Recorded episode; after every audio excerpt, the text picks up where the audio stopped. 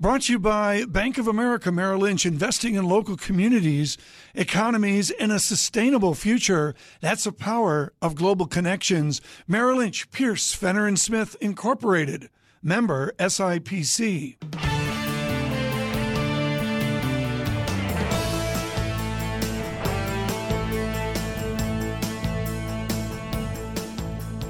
Welcome to the Bloomberg Surveillance Podcast. I'm Tom Keene with David Gura.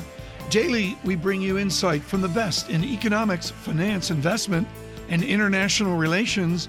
Find Bloomberg Surveillance on iTunes, SoundCloud, Bloomberg.com, and of course, on the Bloomberg.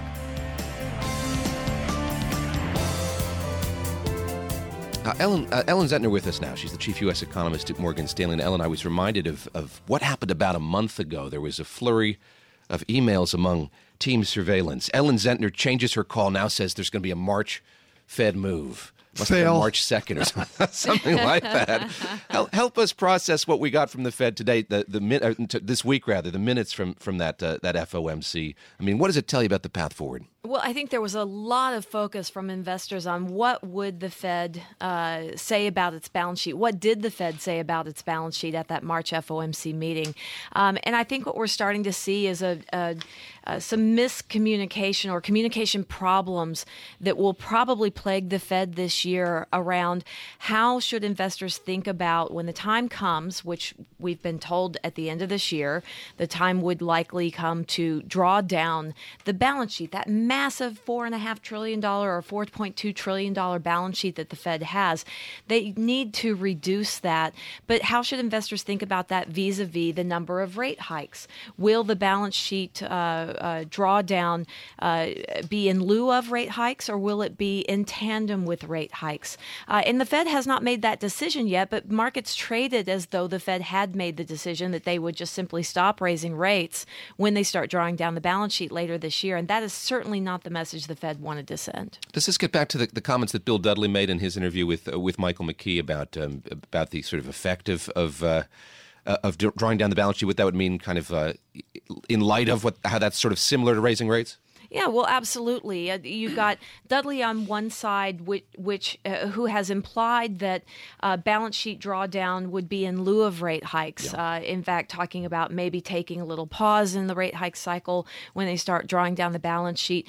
On the other side of it, you have Chair Yellen, who has said they're complementary uh, uh, and would be used in tandem. and so, what I think markets missed about the March meeting is mm-hmm. that the three rate hikes that the Fed envisions for for next year included balance sheet assumptions in there that they don't have to go more quickly than that because you are also drawing down the balance sheet. What do these Fed hikes mean for jobs? What do they mean for the vector, the first, second derivatives of job formation? I mean, do they uh, three rate hikes? Does that even begin to impinge on plans of job formation? I well, don't think so. Well, the purpose of, of hiking rates is you hike rates to tighten financial conditions. We certainly haven't haven't seen any tightening of financial conditions, and the Fed seems to be o- okay with that. You tighten financial conditions because you raise the cost of credit, you raise the cost of funding payrolls and the economy slows. We have not seen any effect of that, exactly. and I don't think that they we will until we get a much higher federal funds rate. Yeah. What we have seen is consumers borrowing in advance of higher interest rates. That's been the number one answer on these consumer surveys of why do you think now is a good time to buy a home, a car, other big durables. And so that's created a lot of anticipatory activity yeah. because we think the Fed's going to raise rates and rates are going to be higher, so you want to buy right. today. 30 seconds all we got. We're going to come back with Ellen Zentner. what, what about auto sales? I mean, what, what was the Morgan Stanley sift on auto sales? So, auto sales surged in December to yeah. an incredible high. And what we saw was that was really uh, uh, households responding to the prospects of, of tax cuts, also the higher interest rates coming. So, I want to buy now. Having surged at the end of last year, though, we've seen some softness coming into this year. And that is a big headwind for consumer no. spending in the first quarter. But the rise uh, uh that we, we talked about uh, just earlier on Bloomberg TV in in uh, auto delinquencies in the subprime space. It is such a small segment of the market. It's not uncommon late in a business cycle to start to get a rise in delinquencies in that yeah. space. And it, I'm not worried that we're going to see some choking off okay. of the level of auto sales. We're creating jobs. People have to commute people buy cars. Okay, Ellen Zentner with us, and we'll continue on Jobs. Help me here with the number one mail item I get on the jobs report. Fancy people like you say wages are increasing. There's not a single listener who agrees. They take out this inflation item, that inflation item, and they would suggest as a general statement wages are flat. If we get the higher inflation Chair Yellen's speaking of, do we get even more depressed real wages? Well, they we should be getting a continued strengthening of the labor market alongside that. I mean, uh, the Fed is focused on core inflation in the U.S., so stripping out uh, energy and food, which of course are very important things that the consumer uh, purchases. Um, but core inflation will be moving through the Fed's 2% goal later this year. And that is going to keep the Fed on a gradual track. I don't think it speeds up the rate What's of, it do to of- wages? of hikes. Uh, alongside that is a very, very easy set of financial conditions in the economy and jobs that are growing and continue to grow more strongly. And what I'm encouraged about is that the job uh, growth that we've seen, especially since the election, is coming from small business. We're seeing business formations pick up and business small businesses have increased hiring. So wages are going to continue to grow and strengthen. What we need with that small business entrepreneurial spirit coming back is that wages will start spilling over into middle income and high paying industries, which is where wage growth more broadly picks up more rapidly. What we've seen is a very weak, slow bleed upward in wage growth. It has been accelerating, but at a very slow acceleration. That will strengthen as we create more jobs with wage gains that spill mm-hmm. over into middle and high paying industries. That is the key. You've highlighted the fact that small businesses and medium sized businesses are hiring, the big ones are not. What's up with that? Why is that the case? Well, I think if you if you look at what's happened since the election, uh, there's been no more clarity uh, of uh, uh, the business environment, operating environment for multinationals. You know, have we lowered the hurdle rate for investment? Uh, and no, we have no clear picture on corporate tax reform yet. And while uh, capex plans, so capital expenditures plans have risen, those large businesses are telling us that they don't know if those plans will come through because we need some clarity around corporate tax reform. If you're a small and medium sized business in the U.S., you care not about that. Uh, you've got consumers out there uh, spending more, consumer confidence is high. You might get some easing on the regulatory front. Uh, and so we've seen small and medium businesses respond to that where you know, any kind of lower corporate tax rate later this year is good for them. Uh, and so it's really been a boon for domestic activity. Uh, and that's what we're seeing small businesses respond to. And that's where the job growth is coming from. There was a spicy moment in the last FOMC press conference at Janet Yellen talking about GDP, referring to it as a uh, a, a a pretty noisy indicator. Did How you do you, just Ellen? call Zentner- Janet Yellen spicy? It's all relative. It was I have one right there, spi- Ellen. spicy in the, in the context of the FOMC uh, the FOMC press Well, conference. it's spicy for economists, let's say, because we have a low bar There for what go. we think is spicy. Uh, but yeah, she's absolutely right. And what they're doing is heading off any concern over uh, what Tom and I talked about earlier with the optics of first quarter GDP. When we get that print later this month, it's going to look pretty darn weak. And that might raise some eyebrows.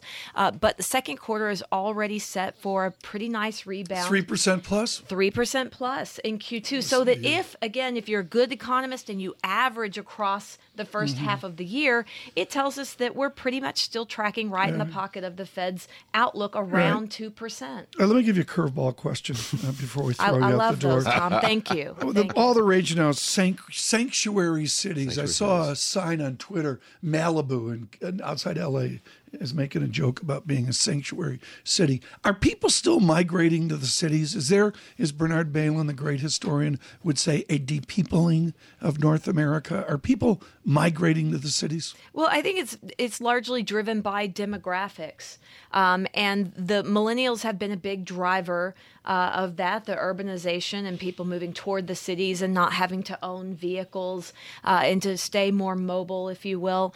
And I can only see that continuing because you look at Gen Z, which are not quite an adult population yet, but they're larger. Whoa, whoa, whoa! Gen- It- it's Generation another Z. jargon alert by Ellen I, I don't know what we get after What is this, that because I don't Generation know what comes Zentner? after Z. Yes, gen, no, Generation Zentner is too old for that. Let me tell you, Tom.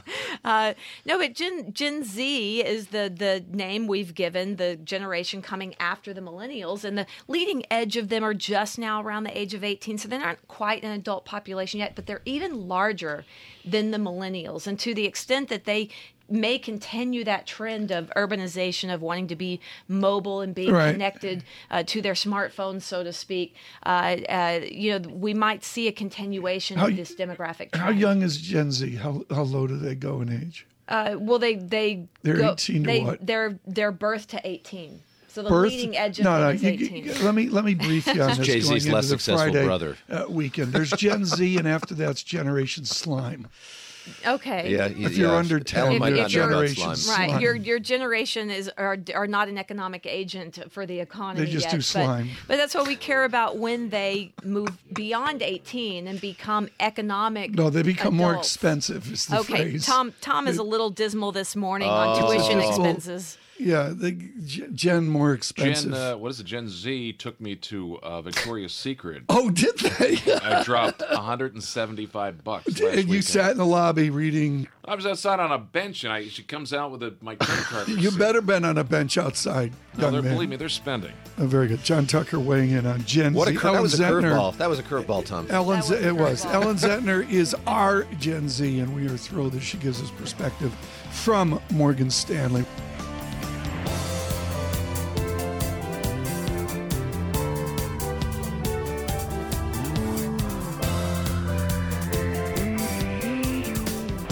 This is an important conversation now. Our John Ferro with the president of the Minneapolis Federal Reserve, Neel Kashkari. Lending and that relaxing them could spur economic growth. Minneapolis Federal Reserve President Neel Kashkari responded, saying those assertions are demonstrably false. Joining us now is Neel Kashkari, Minneapolis Federal Reserve President. Neel, great to have you with us on the program. I'll just begin with a simple question. What is the objective of taking on a Wall Street chief executive so publicly like you have in the last 24 hours? Well, our job is to call out risks where we see them and to propose solutions.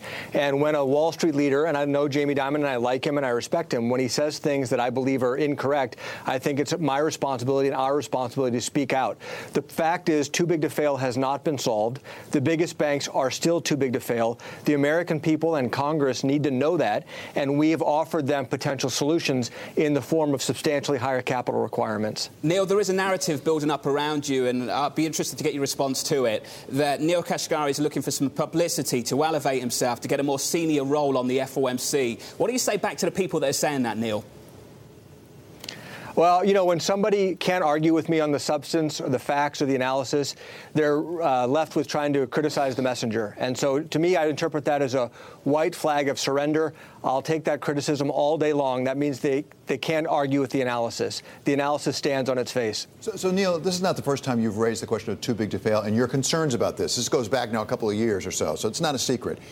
How many people who are Federal Reserve governors or presidents agree with you? Uh, do other people at the Fed uh, share your view? You know, several do. Several have reached out to me and said, thank you for continuing to beat this drum, to continue to raise this issue. And, you know, my hope is that if we keep talking about it, we keep pointing out the facts, showing where other folks are wrong who are saying that we've solved this, that we will motivate people. I'm, I like the fact that there's some. Uh, news stories coming out of the administration saying that they're looking at financial reforms to try to address too big to fail. Uh, I think we need to all keep pushing in the same direction. Put out options and let the American people decide. Do they want to live with the financial system where the biggest banks are supported by taxpayers implicitly or explicitly? Or do we want a more rational system where the taxpayers are not on the hook? I want the latter. I think most people do. It's our job to give them the, the facts and the information so they can make that decision. So, Neel, if it is the responsibility of Federal Reserve leadership to call out risks where it should, where they exist, as you said, and if other members of the leadership feel the way you do, why are we not hearing from them? Well, each person should make their own call on what they're comfortable, you know, taking on. We have a lot of issues to deal with. Obviously, monetary policy is our core mandate, and I'm outspoken on monetary policy too at the right times. So I'll leave it to my colleagues to decide where they want it, which battles they want to pick. Uh, but this is one that. The other thing is, remember, I'm one of the only people, Bill Dudley and I are the only two people sitting on the FOMC today who were literally in the middle of the financial crisis in 2008. And so this is burned into me how hard it was to arrest the dominoes from falling from one big bank to the next big bank to the next big bank. And so, yeah, maybe that's why I take this uh, put this at the forefront of the issues that I'm focused on because I was one of the first responders actually trying to arrest the crisis. And of course, front and center now is uh, Glass Steagall. Is there any good in the idea of separating the commercial and investment banking unit? What does that do? You know, it, I'm not sure that it does a lot, to be honest with you. I'm not opposed to it, but it by itself, it doesn't address too big to fail. Remember, in 2008, we had pure play investment banks like Lehman Brothers and Bear Stearns run into trouble and pose systemic risk for the economy, and we had some pure play commercial banks do the same thing. So it wasn't simply the combination of these two activities that created the risk. So to me, the most important thing we can do, whether it's an investment bank, a commercial bank, or a combination, is substantially increase the capital requirements of the biggest institutions. That's the buffer that protects them and protects the taxpayers if they make a mistake. If beyond that, we also want to separate the activities, I'm not opposed to it, but the separation of the two by itself is not going to address too big to fail. All right, Neel, got to get to Fed policy now. Can you hike and normalize at the same time? You mean in terms of the balance sheet? Yep. Well, my preference is that we put out a detailed plan on exactly how and when we're going to normalize the balance sheet. But do we people agree with you? Because reaction to that. Because it's been a lot of conflicting views. Dudley seems to think we have to take a pause in rates. You uh, obviously advocated a balance sheet before we do any more rate hikes. What's the more of the consensus in the Fed? It really wasn't clear in the minutes. Well, I think there's a wide range of views, and I think the minutes reflected the fact that people are still thinking through a wide range of options. And who knows, as we have further deliberations, perhaps my colleagues will convince me that uh, what I've articulated so far may not be optimal. We'll see. We want to look at the data and the analysis. But to me, I'm focused, you know, the jobs report today is very important. I want to see if the unemployment rate stays around 4.7 or if it starts to drop. I'm trying to get signals of whether or not this labor force participation story of Americans re entering the labor force is that going to continue? I hope it does. At some point, it's going to run out. And so I'm looking for signs on when that process is going to run out. That's going to be an important indicator for when I think it's going to be time to normalize policy, whether it's by increasing the federal funds rate or it's by shrinking the balance sheet. Well, Neel, just quickly on the payrolls report, 180 is the median estimate here at Bloomberg. If we carry on printing 180, 200, 220, what does that tell you about labour market slack? Uh, it tells me it doesn't tell me a lot by itself because you need to combine that. So let's say it's 200, and that's well in excess of the 80, 100, 120 we need to keep up with population growth. Then you have to look at the headline unemployment rate. If that headline unemployment rate stays at 4.7 while we're creating jobs at that rapid pace, that suggests that people are entering the labor market or yeah. not leaving. And that's, that's very helpful. And so that's what we've been seeing over the last couple of years. I hope to see that continue. But if you, if you hit 200 and then the headline unemployment rate is dropping, that's an indicator that maybe we're starting to use up that slack and that it could be closer to being time to normalize uh, interest rates. Very good. Neel Kashkari in conversation with Mr. Ferro, Ms. Steele, and Mr. Westin uh, this morning. Some really interesting nuances, David Gura, to that conversation, uh, the idea that, that Mr. Kashkari stands alone will be interesting to see. Yeah, I thought his response to David Westin's question about whether or not others on the FOMC agree with him was yeah. interesting. He didn't name any names, but he said that other members yeah. of the committee had reached out to him. And again, this is a uh, something of, of, profound importance to him. He's issued a big report on uh, on the stability of the financial system. So interesting yeah. to hear from him this morning.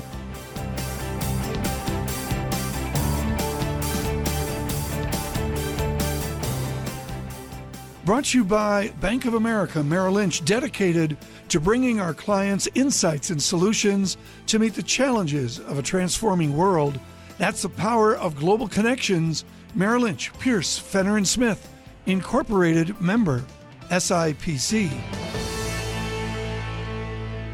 This is arguably David Gura, the most important interview of the day. Ambassador Ross is steeped in the linkage between the Eastern Mediterranean and the Soviet Union with public service back to George Bush Sr., George Herbert Walker uh, Bush. Why don't you bring in Ambassador Dennis Ross? He's now the William Davidson Distinguished Fellow at the Washington Institute for Near East uh, Policy. Ambassador Ross, let me begin uh, with a piece that's in the New York Times this morning by your former colleague, uh, Tony Blinken, former Deputy Secretary of State. Uh, he praises the president for making the strikes that he made yesterday and then says, quote, the real test for Mr. Trump is what comes next. What does come next as you see it?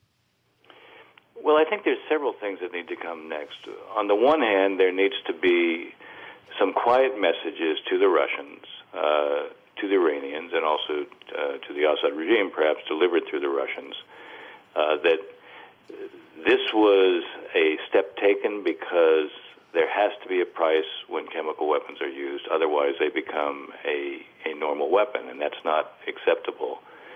But that the U.S. is not interested in seeing an escalation, and that we shouldn't be tested. Uh, the Russians should look at this as a moment where now it's time to try to actually think about a diplomatic way out of Syria.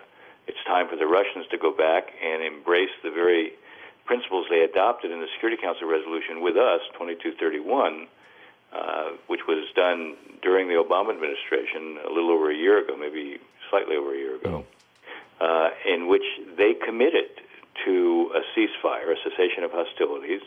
They committed to ending the sieges of towns, the humanitarian sieges of towns, the unencumbered access of provision of humanitarian assistance, and an 18 month political transition period. If you want to find a way out of Syria, or at least you want to find a way to manage what has been a humanitarian catastrophe, you need to find a way to, to end the war. And the only way that can be done is if you go back to those principles. And this message to the Russians should be this isn't the time to escalate. This is a time for you to embrace principles, but those principles are ones you actually never implemented.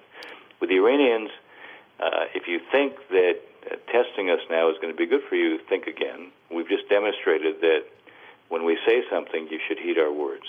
Uh, here again, we're not looking to make it worse don't you take a step in that direction? Let me draw upon your, your, your deep yeah. diplomatic experience here. I'm looking at a quotation here from the Iranian foreign minister who uh, said that what we saw last night was the U.S. resorting to military force over bogus chemical weapons uh, allegations, drawing a line back to 2003 and what got us into engagement uh, in the war in Iraq. This is an area, uh, this is an era rather, uh, where fake news has become a term of the day. How do you interact with a country like Iran and to an extent like Russia? Uh, who isn't uh, uh, uh, meeting us at face when it comes to, to what we saw in Syria earlier this week. Right. Well, again, I mean, look, they may adopt a public posture that's designed to uh, to demonstrate they weren't in the wrong. Um, what you're seeing is the Russians sort of publicly doubling down, and I think they're doing it because Putin never wants the U.S. to use force and look decisive in doing so. But he's also not interested in escalating things either because he's already achieved what he wants in Syria. As for the Iranians, what they care about is basically preserving right now the Assad regime. Uh, and here's the great irony.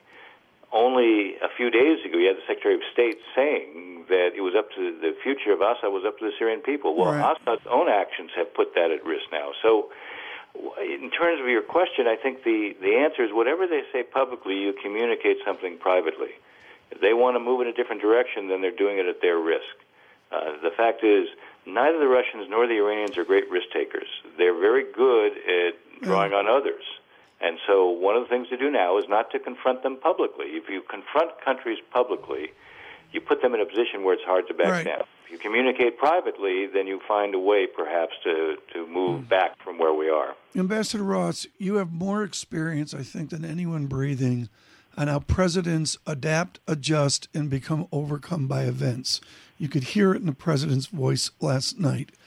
With these events, are we finally going to get an ascension of our cabinet officers and finally get the offices filled at the Pentagon, at the State Department, and frankly at the other departments as well. I mean, I, I think here of the need for perspective and conversation to assist our president. Was last night a shift towards normalization of domestic policy? Well, it, it may be too soon to say because it still is going to take the administration some time to, to fill all the slots that are available. But I think one thing that emerges, you seem to have had a pretty systematic, deliberative process over a short period of time that involved the key the key national security players, mm-hmm. meaning the Secretary the Secretary of State, the Secretary of Defense, and the National Security Advisor. They seem to have very quickly organized a process, made certain that the necessary intelligence was available, communicated to key allies uh, in advance, uh, and and presented right. the president what were a series of options. Well, that's the way the process is supposed to work. Yeah, the geometry here is important. 100 miles from Damascus, uh, to the west, the uh, Navy yards the Soviets use, the Russians rather, uh, use in the eastern Mediterranean.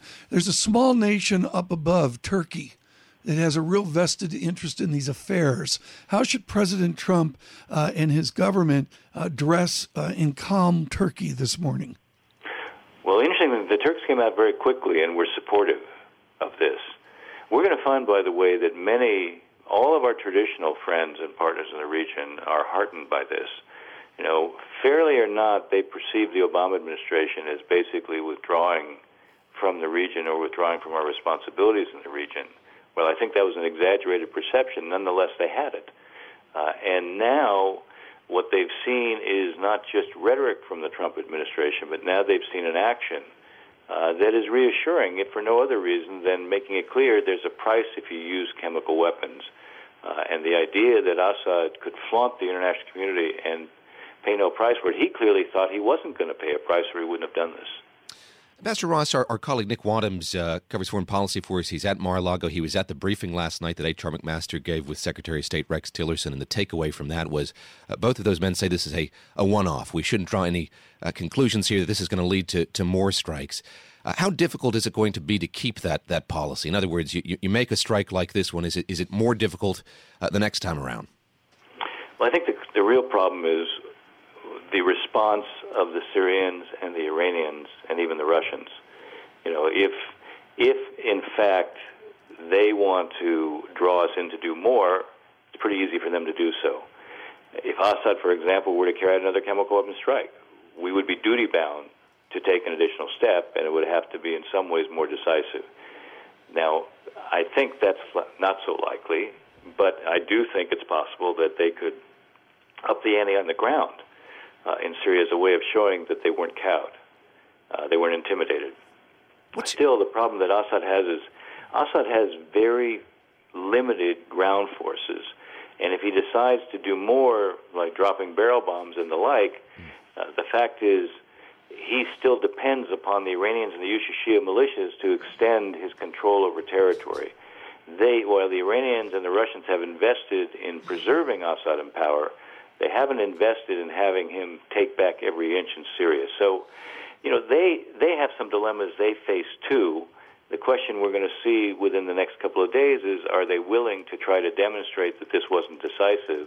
Are they willing to test to see whether or not uh, the administration is prepared to do more? I have about 30 seconds left with you, Mr. Ambassador. We had uh, Nikki Haley, the ambassador to the UN, telling Greta Van Susteren on MS- MSNBC that we don't do soft power. Uh, how worried are you about rhetoric like that? Well, you know, I think everybody does soft power. you know, the, value of soft power is that it makes you, uh, it, it makes others want to be like you. It draws others to you. So I wouldn't be so quick to dispense with soft power. Hard power, by the way, is a necessary part of effective diplomacy. There is a coercive element to effective diplomacy We've just applied that. Now we should follow up in a way and take advantage of some of the changes this may have wrought. Dennis Ross, thank you so much. Ambassador Ross uh, with the Washington Institute, of course with his public service uh, this morning.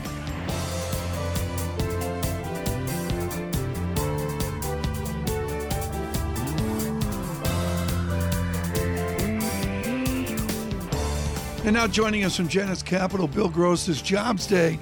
In a real move here, again, to recap, folks, and really quite important 170,000 was the statistic. We went less, 89,000 with a bad revision, which really gets you down somewhere in the vicinity of a 50,000 plus statistic, a big uh, disappointment. Uh, Bill Gross, good morning. You're in Newport Beach, California, where the weather's never uh, an issue. are you gonna Are you gonna say that this is just about weather in the Northeast, where I had a miserable winter? I would never totally blame it on the winter, uh, just like I wouldn't on a, a, baseball game that's opening in early April. Um, you know, the game's the game. I, I think, um, you know, it's a weak report. The number is, is uh, much less than expected, uh, perhaps at the beginning of a trend, as Jim Glassman suggested, but uh, you know, uh, interest rates themselves are already very, very low, and I wouldn't expect something like this to continue to push interest Right. rates lower. The push uh, that's coming, I think, is in the curve as opposed to the absolute level of interest rates. One of the great distinctions they're linking in this labor report, Bill Gross, into the greater economy. Ellen Zentner of Morgan Stanley, arguably with a dovish call, even she suggested today this is a Fed with two, three rate increases out in front. Is this the kind of report that can be enough to nudge the Fed parlor game towards a more dovish Janet Yellen? Well, perhaps you know if it continued for another month or two, uh, uh, you know anything below 200,000 and trending downward would be a indicate of a, a weaker job growth economy. And we know the Fed points to job growth, not necessarily to GDP growth, because uh, GDP growth has been uh, two percent or less, plus or minus, for you know some time now. So um, yeah, I, I think the Fed, uh, in their terms of their minutes, was becoming increasingly dovish. I think Dudley uh, this week has indicated that he would uh, look at tapering and that he would combine it with uh, the potential for further interest rate increases in terms of a, a combo, uh, so to speak. And uh, that to me is an indication of a gradual, slow Right. pace, which I've indicated that the Fed has to do going forward because of a highly levered economy. I want to say here, David Gura, risk off trade right now, folks. Even Swiss franc comes in stronger. Swiss franc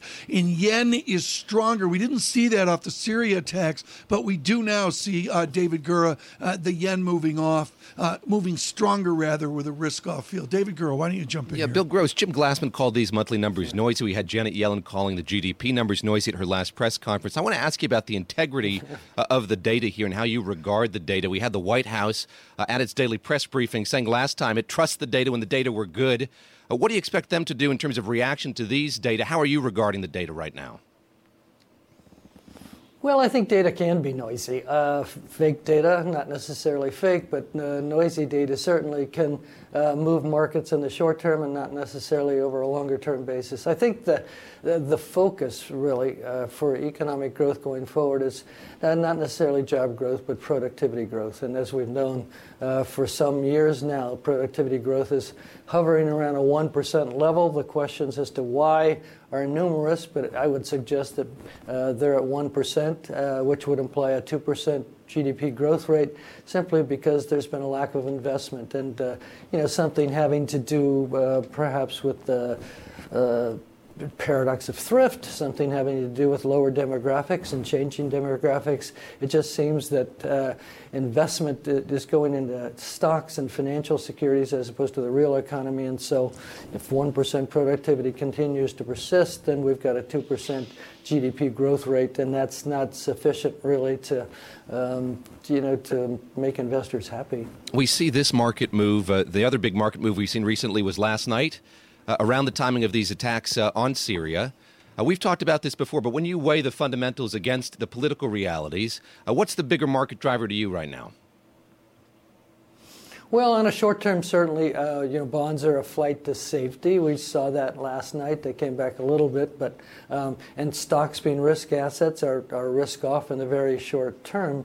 You know, ultimately, uh, it's interesting in terms of conflict, in terms of war, and we're talking, you know, several years here uh, as opposed to several days. But ultimately, uh, bonds, uh, you know, fear war, conflict, and reflation, and equities, you know, tend to benefit from the gearing up of uh, the defense establishment and uh, profits related to it. And so, it's a question of time frame, uh, short-term uh, bond-friendly, long-term perhaps not so bond-friendly. Now, Bill Gross with us worldwide on Bloomberg Television, Bloomberg Radio, as he does every Jobs Day. Thrilled to have him uh, with us with Janus uh, Capital. Uh, Bill, I excuse me, I looked through your portfolio and you've got some corporate paper, and I see that you're grabbing coupon here.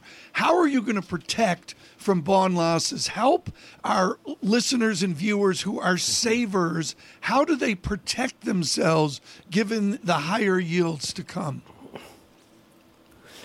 Well, that's the dilemma of a, a bond bear market. Uh, always has been. We haven't had significant bond bear markets uh, for a while. But what you do, Tom, is you've suggested short-term paper. You cut your duration. That's the same thing as saying you lower the maturity of your paper, whether it's treasuries or corporates, to um, you know what, what fits your mood or what fits your uh, your fear level, I suppose.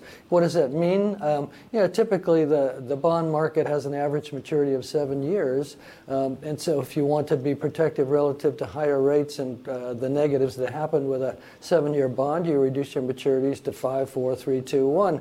Um, that, that's what we've done at Janus Unconstrained. Our average maturity is basically zero or even a Right. little bit less because of derivative ex- exposure. So duration's the key and keep it short. Uh, the problem Right. with that, just to finish, is to say that, you know, the yields on the short end of the yield curve are much less and if you're uh, striving for yield and grabbing for yield, then Right. the short maturities hurt you. But let me ask you here. We're looking at, at so much foreign news. Uh, I wonder what that says to you about the president's domestic agenda. The, the promise here was that we would get some tax reform and tax reform uh, soon. Wither the promise of the Trump trade, as it's been called, or, or has it withered uh, almost all the way together? Well, I think it's diminished, uh, correct, you know, based upon his ability to work with Congress and change uh, health care. The expectation now is that uh, the fiscal program, whether it be infrastructure, uh, you know, whether it be uh, tax related, uh, not necessarily regulation related, because he seems to be able to do that by executive order. But yes, it, it does appear that the expectation for 2017, 2018, uh, in terms of its impact on economic growth, would be less. And uh, what's that number? It's certainly not the 3% Trump number that was uh, politically correct only a month or two months ago, but it's a, a 2% number or less. And that impacts, yes, equity prices uh, going forward because they depend on growth, and corporate profits depend upon uh, a 2% GDP growth or higher in order to increase, not per share, because companies are buying back their stocks, but uh, from a top line revenue and from a, uh profit margin level, uh, the economy needs 2% for uh, the stock market basically to grow, and that's been diminished over the past few weeks. Bill, help us here with something I don't believe you studied at Duke, which is soft data and hard data. I mean, I guess with this jobs report, the soft data crew are in retreat. Parse for us. I mean, I it's one month's data and there's weather issues. I get it. Uh, Jed Kolko, uh, the real estate guy, out making clear it was job losses all around, not just about weather. But help me here with the silliness of a soft data, hard data debate. You know, Tom, the, the hardest data that, that I look at and believe in, you know, comes from uh, actual statistics in terms of retail sales. I mean, that's what um, it's all about, really. Uh, you know, are retail sales either on a same-store basis or in general, are, are they increasing, and at what pace are they increasing? I think we can trust that uh, in terms of hard data much more than any of these soft data that Yeah. are based upon surveys. I don't mean to interrupt you. I just I just want to know what you're going to do this morning so I can try to make some money to pay my taxes. Your sharp your one year Sharpe ratio is pretty good amid really challenging performance and all that. I get that. Is Bill Gross going to load the boat this morning because all the talk about 3% GDP is not going to happen? Well, I think increasingly, yes. And how do you load the boat? Well, you, you certainly don't own uh, risk assets and you uh, don't own high yield bonds because uh, you know lower growth will lead to uh, or have a tendency for wider spreads. And you also look, uh, Tom, in terms of monetary policy, you look not just to the U.S. in terms of the Fed and their tapering or their uh, not tapering in late 2017 and 18, but you also look overseas. You look at Germany.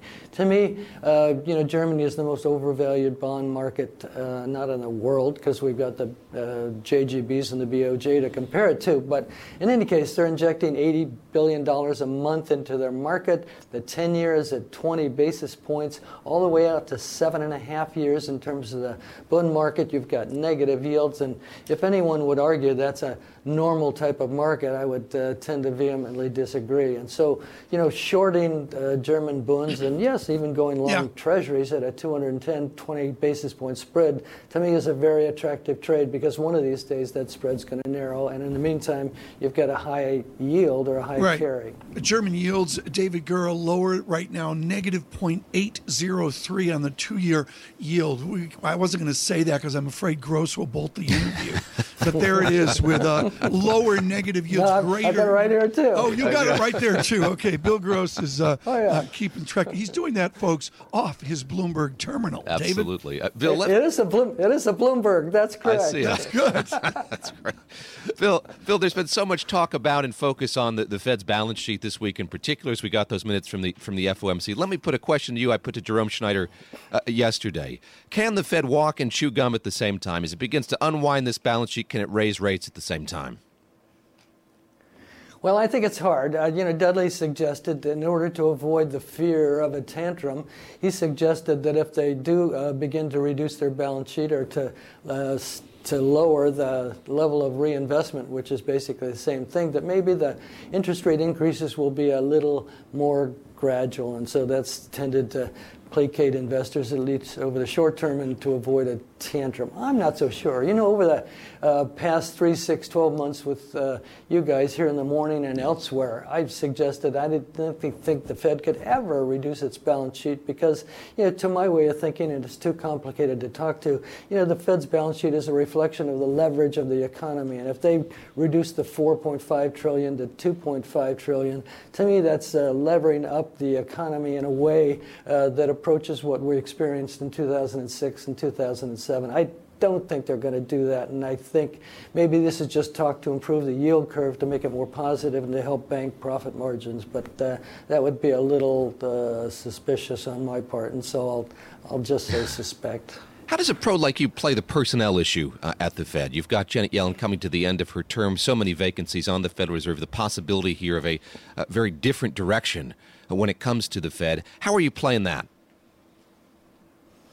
Well, I consider uh, the fact that, in, in, a historical perspective, that uh, other presidents have appointed doves because they want to be re- reelected in the uh, following four years, and so I, I would think that Trump would do that. That uh, Janet Yellen uh, may be even reappointed uh, because she has indicated, at least to me that uh, you know she's very much of a dove, and so I, I would expect that the Fed uh, governors and uh, ultimately Fed presidents uh, would be a, a very yeah. dovish board going forward, a very cautious board, and I I think there's a good argument for caution based upon the leverage, although. You know, as you know, in, in past years, I've argued that these low interest rates are very much affecting insurance companies and pension funds, and ultimately something has to be done to renormalize rates, or else uh, many of them are going to go bankrupt. Uh, Bill Gross, one final question, if we could, this morning. Mr. Dimon out with an annual report letter this week, really talking about the man session uh, that we see across this nation of getting people structurally and importantly employed. Do we just need GDP growth, or is it much more than that? From where you sit with your decades of experience, do we need something more? Do we need a program, a policy to fully employ America? Yeah, I think so. And it goes way back to the Kennedy administration, I guess, which is far, far back. Uh, but in terms of the AmeriCorps and in terms of a jobs program that were reflected in the FDR administration, I think, yes, that the government has to be uh, almost directly involved in providing jobs for those that uh, want jobs. And as, as we've seen with the U6 number, it's coming down, but it's still about 9%. There's a lot of Americans out there that want jobs, that can't find jobs in the private sector, and I think the public sector should uh, provide the, uh, the impetus for the, that growth. Bill Gross, thank you so much. Greatly appreciate it with Janus Capital, with markets on the move uh, this morning.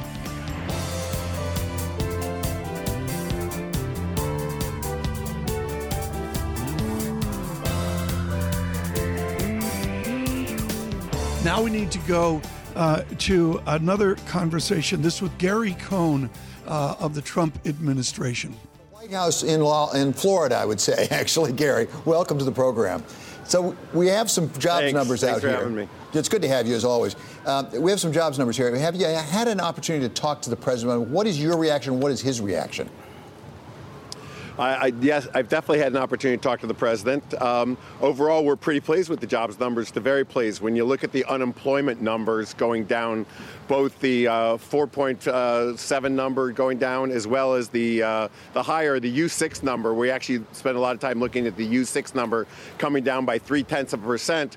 We're pretty pleased with what's going on in the uh, unemployment picture here. And then you take that and you put on top of that what we know is coming with all the jobs that are being created by the companies we've talked to uh, and moving manufacturing back to the United States. We're very excited about what's going to be going on in the future here. So the president has in the past talked about the underemployed, not just the unemployed, the U6 number, as you just said. Is that perhaps one of the Yep. most important things you and the president look at as you get this report card every month? Absolutely. The president and I have spent a lot of time talking about the U6 number. You know, those those are, as you said, the underemployed people, the people that we think are, are working in jobs that they could work in a better job if a better job was out there for them. And that number coming down by three tenths of a percent is very exciting for us. Um, and we're, we're happy to see that number below 9%. Obviously, we'd like to get that number lower, but that's a number we're spending a lot of time looking at. So, so Gary, exactly what do you and the president think you can do to ad- address that number? What are the specific initiatives that you think will have the most effect? Is it fiscal policy? Is it tax reform? Is it deregulation? I would say yes to all of the above. As, as you know, we've started um, down a multiple track system. Um, first of all, deregulation, because that's one of the easier things that we can attack. Some of the deregulation we can do through personnel by putting new personnel into some of the jobs. We can deregulate some of our, our markets and some of our industries, and we're doing that. You've seen some of those, those things come through. You've seen them come through through executive orders, and you've seen them come through by some of the agencies. We're also working on tax reform. We think tax reform will have a very big impact on job creation. And you can also see the president, he's doing this every day, meeting with corporate leaders around the world, having them um, commit to bringing jobs back to America. As we bring more and more jobs back to America, we will continue to increase the job opportunities. We also need to go through retraining. And I think you've seen the president and I think you've seen Ivanka Trump spend a lot of time talking about retraining our labor force and creating a, a more well rounded labor force that can fill the jobs that we have today. We have a lot of jobs out there that need to be filled. We just don't have the right applicant pool. And training our applicant pool to fill those jobs will be very exciting for us. And we think we can do that. And we think we can do that very quickly. Gary, you started with deregulation, and a couple of months ago when we talked to you, you were just initiating, under a president's uh, executive order, an initiative to really review what could be deregulated, particularly with a view to getting more lending going to smaller and medium sized businesses. Can you give us an update on where that stands and what things we can expect and when?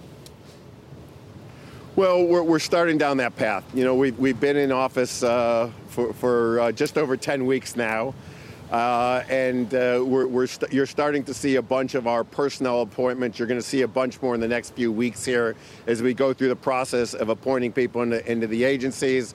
Uh, we've got three Fed governors to appoint. I think you're going to see some appointments come out in the Fed governorships in, in the very near f- future. We're very excited about those appointments. That will help us with, with a lot of the deregulation of the banks. We've talked about lending, small and medium sized lending, and that's important to us. We know that small and medium sized businesses are the real job creators in this country, and we need to get banks lending to small and medium sized companies. We've met with a bunch of banks both small and medium-sized banks in, in this country, and they're talking about to us about the issues they have with lending and getting small and medium-sized banks lending again um, to to to grow econ- the economy and grow jobs is very important to us. Gary, within the last 48 hours, there have been reports here that you are open to the possibility of reinstituting some form of Glass-Steagall. Could you connect that sort of re-regulation up with what you just said? So remember, the, the president during his campaign talked about a modern 21st century Glass-Steagall. I was asked about that at the Senate Banking Committee in a bipartisan committee meeting, and I talked about the president's policy that he ran on about having a new, modern 21st century Glass-Steagall. Does that help get more lending being done to small and medium-sized companies? What would that accomplish? Look, we would like to get banks lending again. What, what we're worried about is this one size fits all regulation. So right now we've got this massive set of regulation that's built to regulate all banks as all their as their equal. If we come up with a 21st century modern Glass-Steagall, we may be able to tailor regulation for different aspects of the financial markets and different aspects of the financial uh, institutions. And that would allow banks to get lending more aggressively to small and medium sized companies. Okay, Gary, finally, you also mentioned tax reform. Give us a sense of where we are on tax reform. Yesterday, we interviewed Senator John Thune and asked him whether they might meet the deadline of August that Steve Mnuchin, your Treasury Secretary, had laid out. Are you going to make that? When would you expect we're going to have meaningful tax reform through the Congress? So we're spending an enormous amount of time on taxes right now. It's, uh, I, I, would say, it's probably my number one agenda item right now is taxes. We are coming up with the cohesive plan. We are going to uh, launch with one cohesive plan together. Uh, I don't know if it's August or not getting it done well and getting it done right is more important than getting it done soon.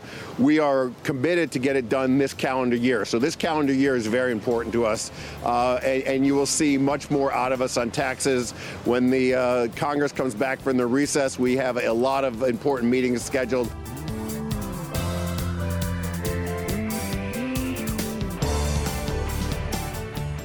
Thanks for listening to the Bloomberg Surveillance Podcast. Subscribe and listen to interviews on iTunes, SoundCloud, or whichever podcast platform you prefer. I'm out on Twitter at Tom Keene. David Gura is at David Gura. Before the podcast, you can always catch us worldwide on Bloomberg Radio.